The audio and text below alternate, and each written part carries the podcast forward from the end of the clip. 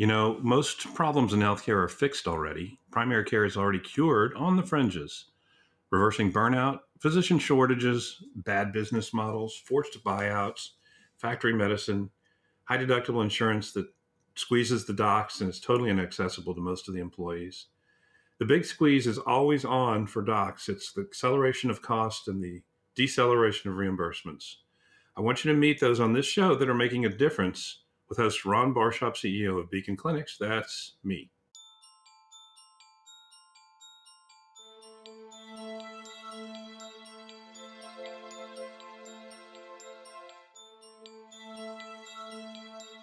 Healthcare in America by the second. Every second, there are 951 healthcare transactions in America.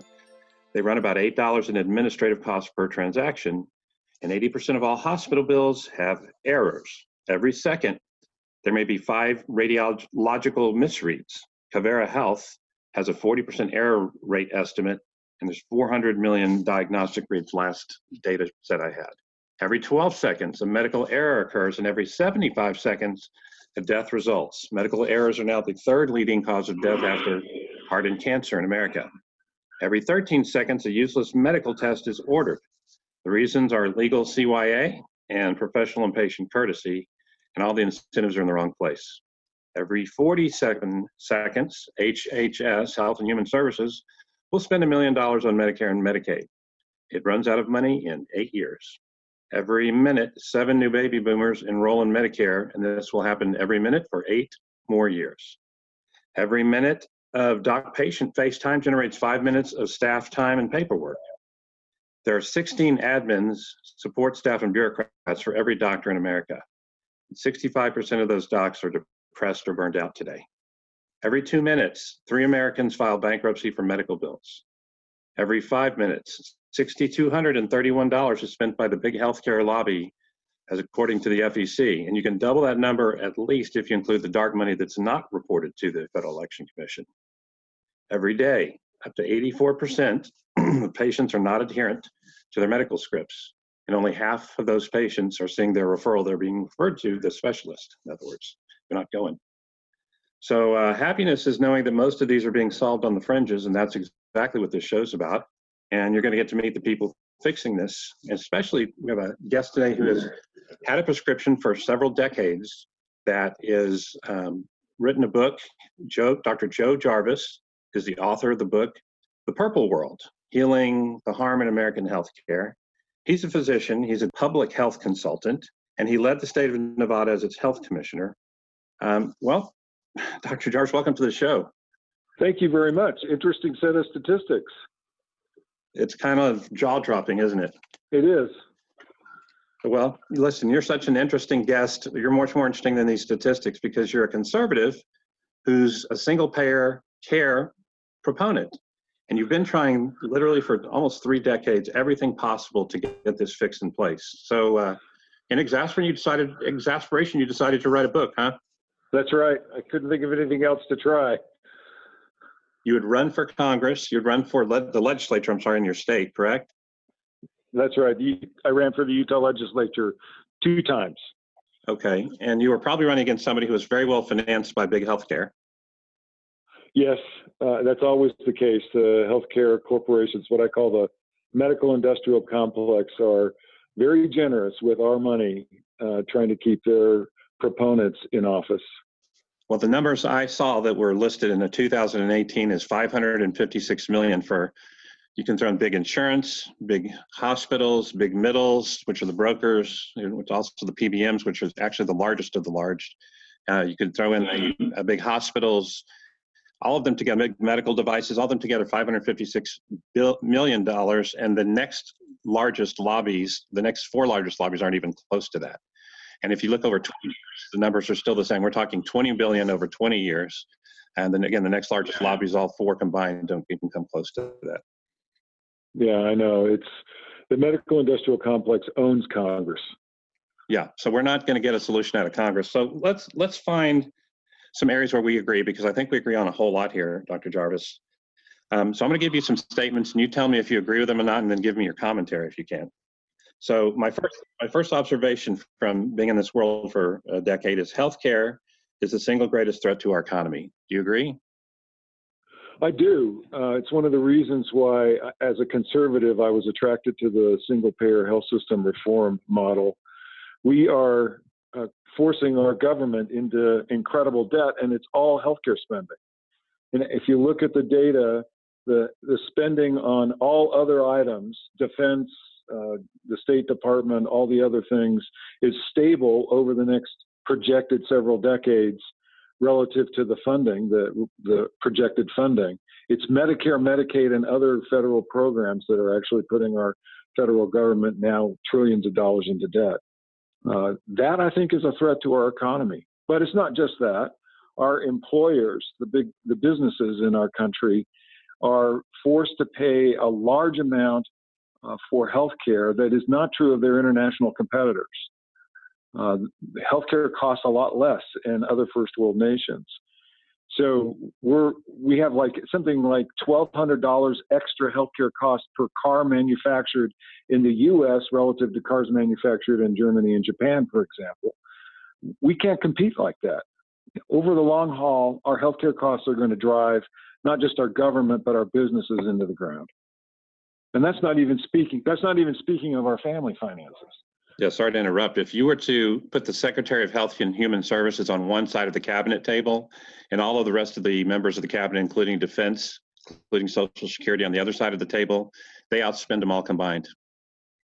Yeah. Yeah, it's a, it's it's a huge amount of money. I mean, we're well into three trillion plus per year in American healthcare. Most of that is tax money. All right, my next statement I'm going to make, see if you agree with, is um, healthcare is the single greatest threat to our military dominance. I agree with that uh, for several reasons. One is the one we just talked about, the fiscal threat. We're, we're pushing ourselves into second world status. We will not be able to support uh, the defense systems that we've grown up being used to in this country if we continue to put ourselves increasingly in debt. What can't happen won't happen. And a country that has tens of trillions of dollars of debt won't be able to support that. But in addition to that, uh, healthcare problems arise uh, globally, uh, new threats, especially infectious disease threats, all the time. In order to respond to those, we have to have a functioning healthcare delivery system and public health systems. We're not we're not going to be able to sustain the funding for these. Uh, we, we'll end up succumbing to the very illnesses that we should be on, you know, be able to handle. So it's it's ostensible in my lifetime. I'm 60 years old yesterday. It's ostensible that we're going to have China dominate the uh, Straits of Tehran, the Suez Canal, the uh, Straits of Hormuz, all the key choke points in our uh, in the oceans will be dominated by the Chinese Navy in my lifetime. That's because they'll they'll go they'll fill a vacuum. We won't be able to project. To, we won't we won't have the big stick that Teddy Roosevelt used to talk about that we've had for, for over 100 years. So let's talk about a third statement I want to make here. I believe the middle class are currently in a 20 year recession due to healthcare. Recession is defined as flat or down. Yes, I agree with that. Income uh, for the working population in the United States has been flat or or not keeping up with inflation for most of my adult life, and it is all healthcare costs. Uh, employers increasingly spend what should be wage increases on healthcare costs, and families are still left with deductibles, co-payments, co-insurance, which is killing their family budgets, and they're not able to keep up. Uh, yeah. Uh, so, and healthcare costs, nonetheless, despite all that, healthcare costs keep rising in double-digit inflation year after year after year. So the yeah, millennial, yeah, the current yeah, generation X, the, the generation right behind the boomers. Um, uh, I've seen very solid academic studies and books that say they're going to spend up to 50% of their total lifetime income on health and wellness. Yeah, it's easily the most expensive part of the budget anymore. Housing is no longer as expensive as healthcare. Okay, my next statement is that state and local and county budgets are pressured by healthcare more so than any other factor which affects obviously the school budgets. They're they're going to have to cut things like school uh, spending because of the healthcare spend of these uh, government agencies. Is that something you believe? That, that's also true. Uh, states currently per, um, raise taxes. I think it's like seven hundred billion dollars a year uh, are state taxes devoted exclusively to health programs like the, the state part of Medicaid and CHIP. Uh, in addition to that, states and local health, or pardon me, local agencies like schools and sewer districts, et cetera, they all pay their employees health benefits. Mm-hmm. Most of in most states around the country, the best health, health benefits that are still out there are public employees. In rural parts of this country, where almost nobody has health insurance, the only ones who still do are public employees. Those those health benefits are killing uh, tax base all over in, in, local governments and state governments. Uh, it, it's just impossible to keep up with those costs. So, Dr. Jarvis, my we can do a whole show on my next statement. It's, I'm just going to take a few words out of the same sentence. Employers' budgets are pressured by healthcare more so than any other factor. Oh, I agree. Healthcare costs are the double-digit inflation part of any employer's bu- uh, budget year in and year out, and that's been true for decades. Uh, they cannot, nothing compares to that. Costs for the actual labor instead of the healthcare part of the labor, costs for the the materials needed for whatever they construct and put together and sell on the market, uh, you know, costs for for shipping, et cetera. Nothing is going up like healthcare costs are. It's the one uncontrollable part of the budget, and I don't understand why our employers in the United States are not embracing using the already raised taxes which are now approaching $3 trillion per year in the United States, and using those efficiently to pay for health care and offloading that from the employer's shoulders onto the public's. You may disagree with my timeline, but I'm just going to throw a number out there. I believe that our federal budget will hit a wall in three to 10 years as federal insurance and entitlements like Social Security grow the pie share overwhelmingly, overwhelmingly. And our interest payments are just going to swarm the rest of the budget. Well, uh, I I think you're right about uh, you know essentially what that time frame is. Uh, I'll quote former Secretary of Health and Human Services Mike Leavitt, who has said there is no place on the international leaderboard for a nation that spends 25% of its gross domestic product on healthcare. In the United States, we're currently approaching 20% of gross domestic product on healthcare. We're the only nation any, in that neighborhood by far. So we're the only one that's under threat of what uh, Secretary Leavitt is talking about, which is a brick wall, because when you're spending 25% of your gross domestic product on anything, that's 25% less that can be spent on anything on everything else. And of course, we have to do more than than provide health care for ourselves. We have to we have to feed ourselves and house ourselves and defend ourselves and you know teach our children in schools, etc. That's that's what he's talking about you you have an opportunity cost when you spend too much on healthcare, and it's killing us. I, I don't know when that brick wall is hitting us, but he thinks it's when we reach 25% GDP. If he's right about that, it's within the next decade. All right, scary stuff. We got a force. We got to wade through. I got a couple more questions here. Um, I'm going to make the statement that the cost of healthcare is a greater threat to our way of life than any fill in the blank. You can say Russia, you can say China, you can say uh, extremists, you can say the Kardashians. But the, the cost of healthcare is the greatest threat to our way of life of anything that's pending out there. I think it is, and I would say uh, climate change is the current uh, boogeyman that everybody's really worried about because it's supposed to be so catastrophic in the near term. Uh, I've had somebody argue with me recently when I when I spoke about health system reform and they said well but you're forgetting you know we got to we have to work on climate change first. And my answer back was today right now 400,000 Americans are prematurely dying because of preventable injury while they were hospitalized. That's today. That's already a catastrophe. That that is the biggest threat to not just our budgets but to our actual lives. The most dangerous thing an American does in his or her life is be admitted to an American hospital that's that can't stand. That's the problem right there. All right. So I've got one last thing, and this is the most depressing of all my statements because I don't I don't know the way out of this one, and I'm hoping you're you have a solution. I'm hoping some somebody out there, you know, Superman has a solution to this next one.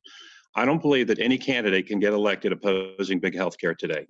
What is your prescription to repair the, and flatten the healthcare system so that it does have a chance from the ground up? Because I, I believe your book purple is referring to both teams playing for this for this cause that It's not going to come from DC. It's not going to come from your state capital in Utah or mine in Texas. It's going to have to come from the people. So again, let me restate that no candidate can get elected in America opposing big health care.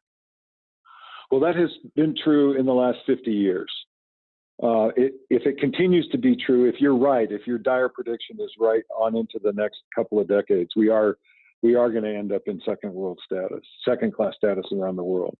My hope and the, the use of the term purple world is in part to remind people that we should be voting purple, which is not not giving ourselves over automatically to a red or a blue candidate, but choosing the candidate that actually has something to, to offer to us, the people of the United States.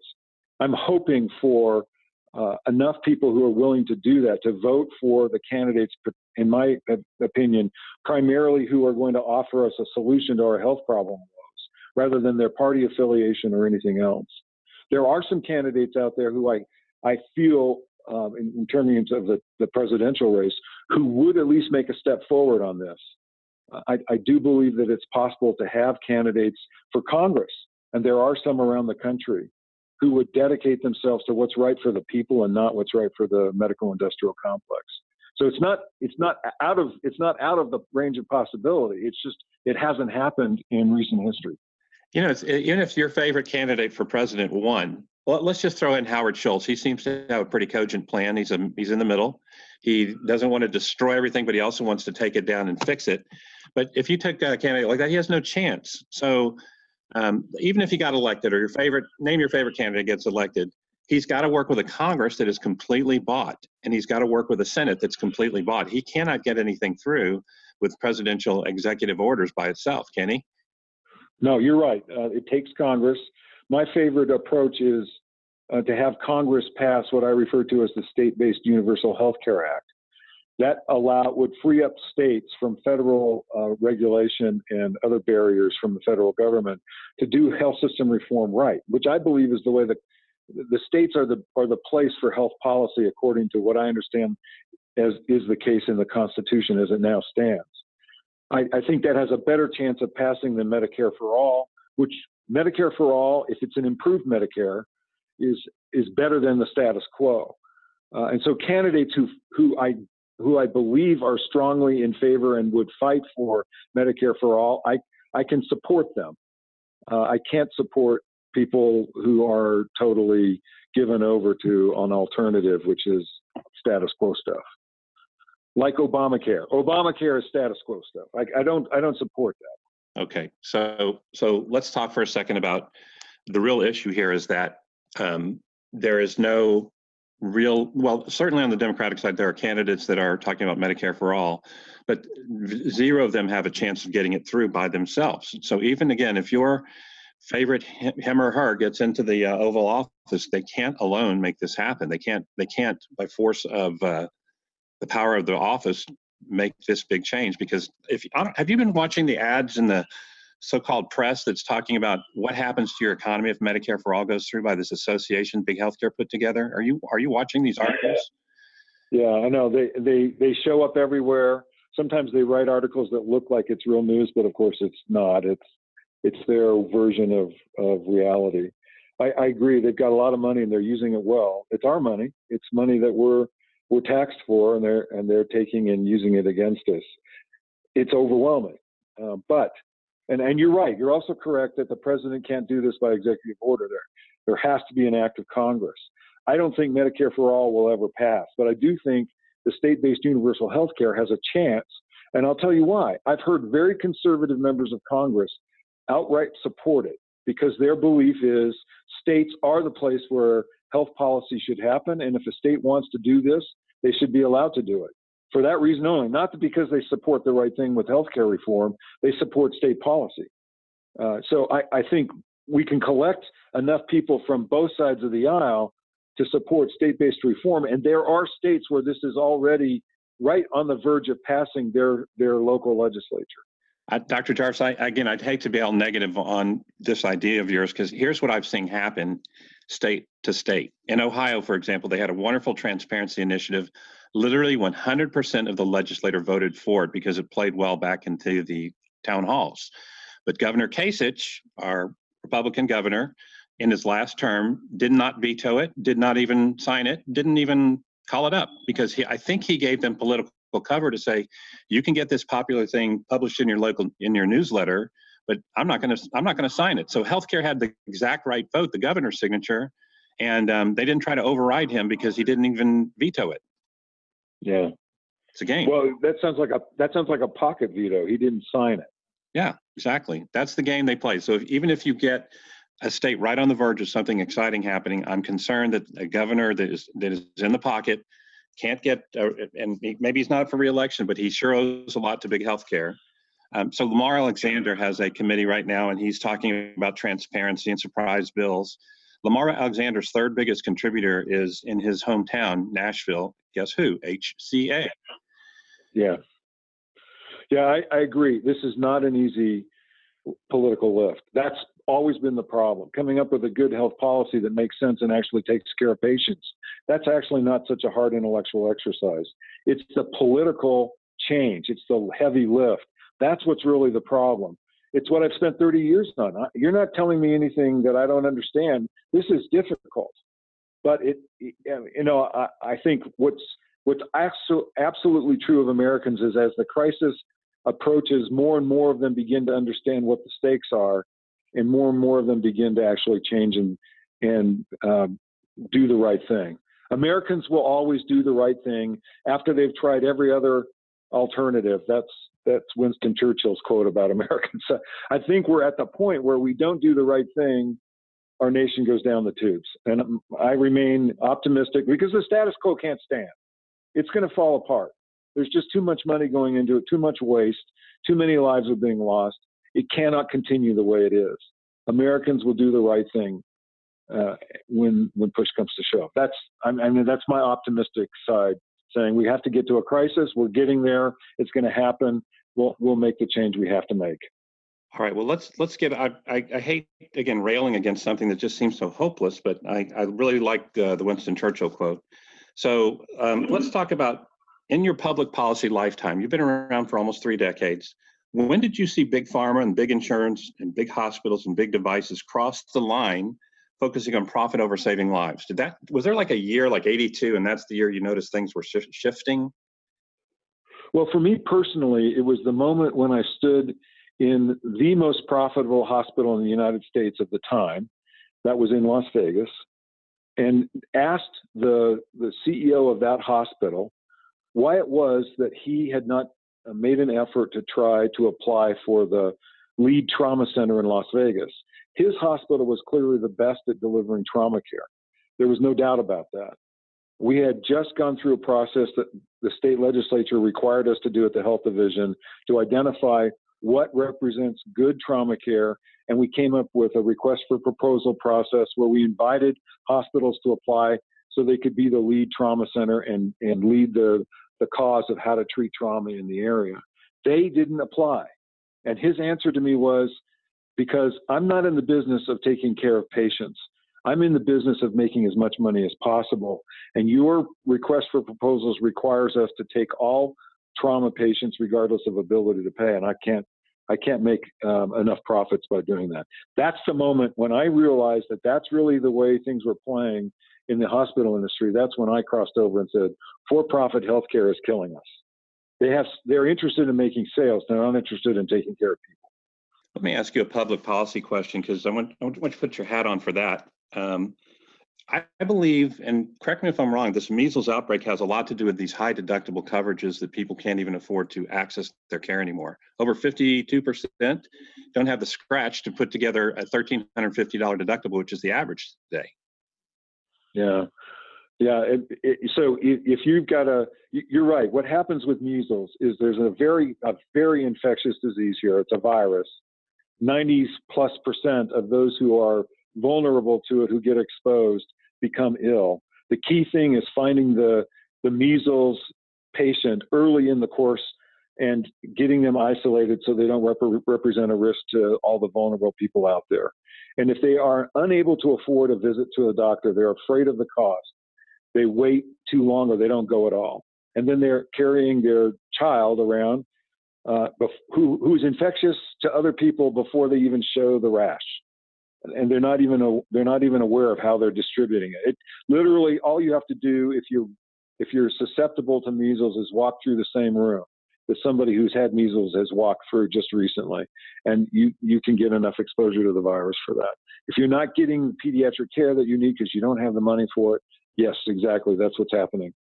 Okay, so let's let's get into your specific proposal because I guess right now there's not a website I can go to where I can vote for this candidate in Texas or that candidate in Utah based on some kind of a screen that you set up that is uh, what you call, I guess, a purple candidate. Are there actually organizations to help us find these candidates? Yeah, the organization that I rely on the most for identifying congressional candidates who who would make um, the right decisions in Congress, that's the National Nurses Union. They are open to both Medicare for all uh, as a method of single payer reform, but also state-based single payer reform, and they carefully monitor congressional races all over the country. So that's the website I'd go to. Terrific. Um, let me ask you again your proposal, and I don't know if it gets into some of these ideas, but um, and so I may be over asking or over expecting here, but I'm you and I, I think can both agree that there's perverse incentives that require over ordering of tests, and it's what I mentioned in my opening. So, does your proposal address that issue? We're talking about over $800 billion of unnecessary tests that are just silly. I mean, the doctor even knows they're silly when they're ordering them. Yeah, it's not just tests it's over overdoing all kinds of interventions. Um, med, uh, clinically inappropriate care is a leading cause of waste in the United States, of what I call quality waste in the United States healthcare system. Quality waste is the waste that occurs when poor quality care is delivered and the patient suffers because of it. One of those categories, and there are three major categories, is clinically inappropriate care. Defensive medicine is an example of clinically inappropriate care. It's it's the execution of what I just said, which is the system would rather make a sale than actually care for a patient. So sometimes somebody presents to a doctor who is a, back surgeon and they have back pain, and the doctor's almost automatic response is, "Well, I can operate on that," uh, without thinking whether the, the operation actually stands a chance of clinically improving the patient's condition. Uh, we have um, in, inappropriate care of all kinds delivered uh, all over this country, um, and it, it, it's and it's not just lab tests. Mm. Well, so does your proposal, your specific ideas, do they address how that flattens out or how that goes away? Yes, in terms of the defensive medicine, um, what one thing that I'm offering up is I, I, commonly work in the workers' compensation system, helping the workers' comp judges with with uh, difficult cases where there are questions about whether the person's illness was caused by a workplace injury or, or an accident or not. Uh, so I'm very familiar with the administrative law system that adjudicates these cases. It's very, very uh, significantly less expensive and much more efficient than tort cases, you know, injury cases that are done in traditional courtrooms in the United States. So I'm proposing in Utah, state-based single payer reform, that there be a commission that identifies, first of all, what the health benefit is. That would exclude some clinically inappropriate interventions that are common in the United States. So that's one way we are getting rid of clinically inappropriate care. And then that they will adjudicate any claim uh, in, in, against the system in an administrative law setting, very similar to workers' comp. So you don't lose the right to make a claim and have it adjudicated, but we don't go through all the machinations of malpractice uh, cases that are tort cases in the traditional court. It's much less expensive. Doctors will feel uh, backed up by the system and be much more unlike, will be less likely to be ordering inappropriate tests just for defensive medicine purposes. All right, so I'm, I'm, I believe that the AMA got lost in the shuffle when the uh, lobbies got together and um, decided who's going to take power. They, the, the doctors literally have no power in this big healthcare game. Um, all the rules and the dice are rigged are set by the other players, but the, the AMA really has run out of uh, runway a long time ago. So burnout is what I believe is not caused by EHR pressures and the other usual things that are rated. I think it's caused by a lousy business model. Like we, I actually have a scoring system that's been around for 50 years, and you can score zero to 12 for any business model out there. And primary care gets a one. When it shifts to direct primary care, it gets about a four or five. And when it's direct primary care with ancillaries, it shifts up to a six or seven. So out of 12. So it's still not great, but it's better than a one. So if your if your plan was put in place today, what happens to burnout? Well, um, what I what I'm proposing is that uh, a payer be established in the state of Utah, what I which I call uh, a cooperative, which uses tax funding, uh, which already is enough. We don't need to raise taxes for this. That's just the already established tax revenues for the state of Utah to pay for all medically necessary care as defined by the commission that I just referred to, and that uh, physicians uh, simply be allowed to bill um, within that context uh, and be paid without having to fight with an insurance company about pre-existing, uh, you know, conditions or pre whether or not the patient has has been approved for you know this or that. All all the paperwork drops off. It's a very simple billing process, and your job is to take care of the patient. That that I think is the reason for what you've just described as burnout. If you've been trained to try to help people and you're not allowed to do it, and you have to fight with all kinds of other people out there who are uninterested in the care of the patient, you're going to burn out. You won't. You, you're going to watch people die from things that you know they shouldn't be dying from. Um, and so that that's the hope for for real reform, sustainable reform.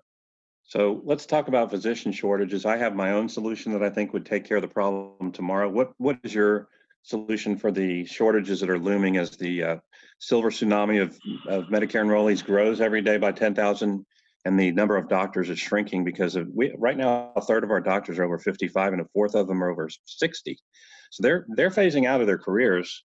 Um, they're disillusioned they're burned out too and they're tired. Um, so this this this hits in about six to eight years as the uh, shortages get so chronic that we're going to feel like rural areas in our cities. What what what does your solution do about these shortages? Well, we we've got to use primary care has got to become a much um, more commonly used model of care delivery in the United States. Currently, the if I remember correctly, the mix of specialists to primary care doctors is 60% to 40%, and that ought to be reversed. We need to train more primary care physicians and more primary care mid-level providers so that we have more more boots on the ground, if you will, where where patients actually need to have the initial contact with the system. Uh, we we probably are training enough specialists. We're just not training enough mid-level providers and physicians who are going into primary care. So that's where we're going to have to put the bucks, I think. Well, so here here's what happens: is the residency slots right now total roughly thirty-two thousand five hundred. They're completely determined not by the number that that hospital can handle. They're determined by the amount that the federal government gives them for that sixty thousand dollar salary. So every one of our hundred thousand residents that are in America today are, are subsidized by our tax dollars. Uh, POTUS decided in this latest budget that he's going to take that out and save over six hundred million dollars for let the hospitals pay for these people themselves.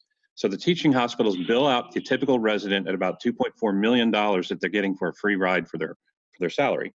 So if they if POTUS gets his way and there is no subsidy, there's no more 32,500 slots. There's slots. My my my son and his wife are one of the Harvard hospitals, and they have probably room for 120 slots, but they only take 40 uh, at, uh, at Brigham Women's. And so why do they not take 80 more that they have room for? Because they don't have uh, paid for slots.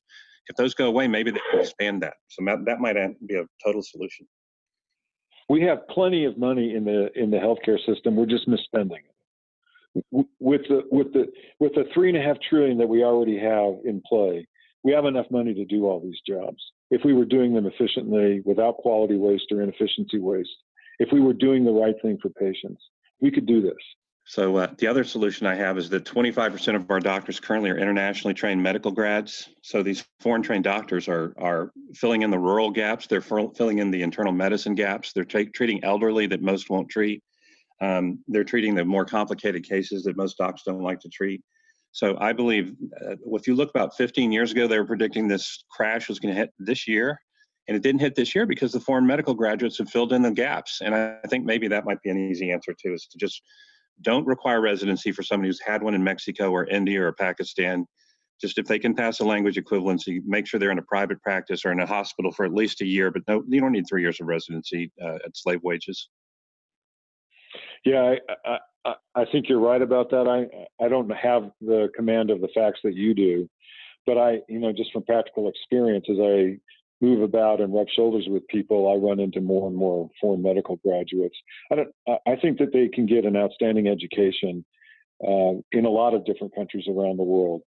Um, you know, here we are running up against the, another major problem in the current political climate, which is immigration reform. Um, but you're right. Of course, we're somewhat in that way. If we take foreign medical graduates and bring them and deploy them in the United States, we're robbing other countries who probably also have needs. But um, it is a solution for us. Yes. Yeah, you're right. We're we're taking the best and brightest, but I'll tell you what, um, they're going to make twenty thousand in Mexico or twenty thousand in India, and they're going to make you know six times that if they're even a pediatrician here. So, at the lowest level. I visited Russia um, a year and a half or so ago, two years ago. Physician salaries are so low there. I'm not even sure that their medical uh, education processes in, in Russia are anything like what they are in Pakistan and India, for, or Latin America for that matter. Uh, so we'd have to be careful about uh, who who's qualified and who's not, but there are plenty of qualified people around the world. Well, Jeremy Core, my producer, who's listening right now, promised me that this was going to be a great interview. Was that you were one of his favorite hosts, guests, guests that he's ever interviewed, and um, you now fit that slot for me too. I, I think we could go on another half hour, but I'm just going to ask you one or two more questions in the interest of your time and the show.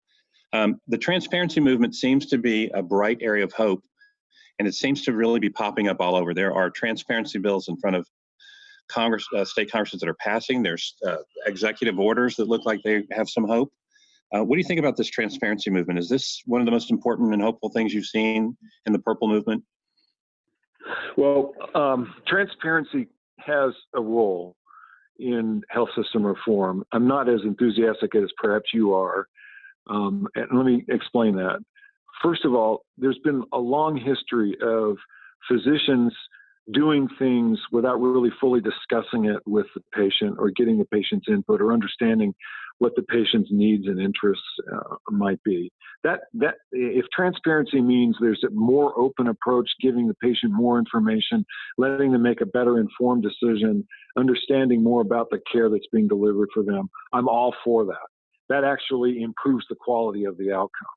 I, what I what I kind of bridle against is the idea that if you publish data about price and about, let's say, mortality statistics and other aspects of, of care at various clinics or in hospitals, that somehow you're going to create a consumer, quote unquote, uh, which is actually a patient, um, who makes better decisions in the long run.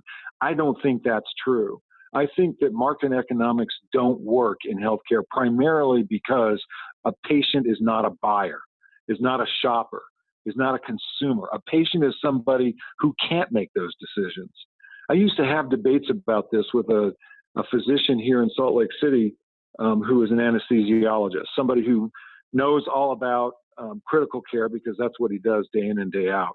And he used to take the market model approach, and I would I would answer back and talk about how market uh, market uh, forces don't work in healthcare because of this lack of a, a true buyer who can be where.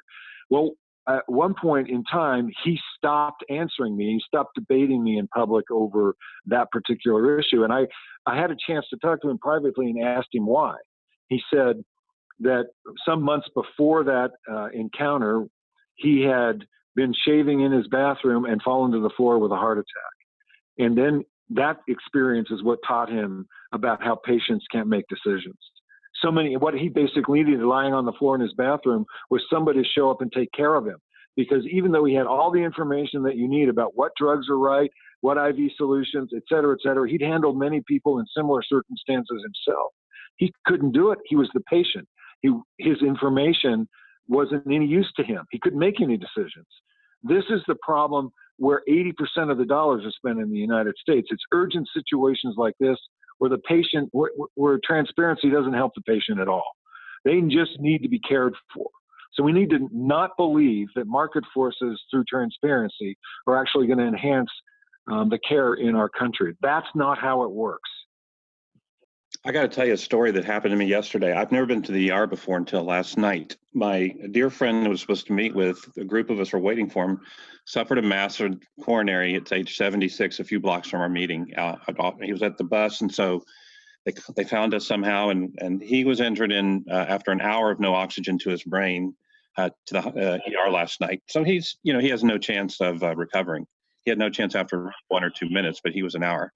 So he's sitting in a, a room right now, um, brain dead. The Resuscitator. I mean the uh, the resuscitator is the only thing keeping him going, and I'm guessing they're into this for about 180 grand right now. The guy has zero means, but I guess he's on Medicare but 180 grand by now, and if he lasts another day, it could be maybe 240 grand for this uh, admission.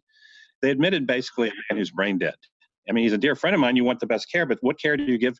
They've done CAT scans, they've done MRIs, they've done X-rays. Why? Why? Why are they milking this situation for for all of these ridiculous tests?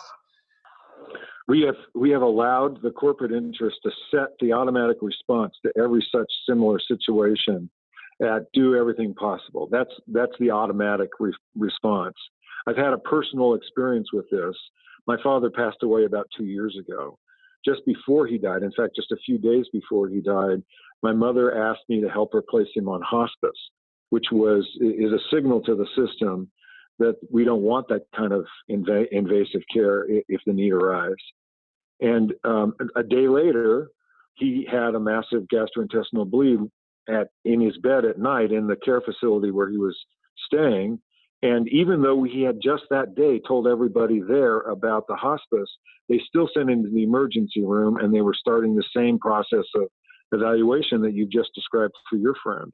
I, I arrived in the ER myself um, about an hour after he did and stopped it because we already, you know, we'd clearly articulated he's on hospice, this is inappropriate, and got him moved back where he died within 24 hours. But our system is set automatically to do this, and we need to change that. But of course, to, to change that means to reduce the profit margins of those who would rather make a sale than actually care for a patient. That's kind of what I mean by that phrase. So, Dr. Joseph Jarvis, how do people find you?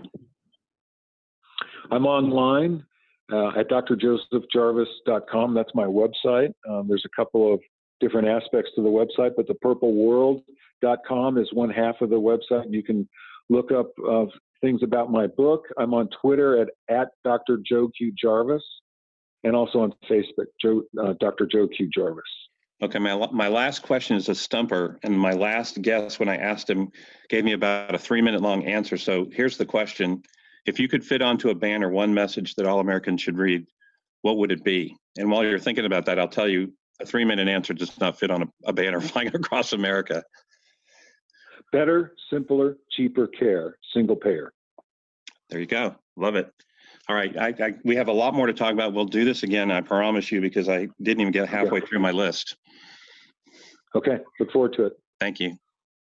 Bye bye. Thank you for listening. You want to shake things up? There's two things you can do for us. One, go to primarycarecures.com for show notes and links to our guests. And number two, help us spotlight what's working in primary care by listening on iTunes or wherever you get your podcasts and subscribing and leave us a review. It helps our megaphone more than you know. Until next episode.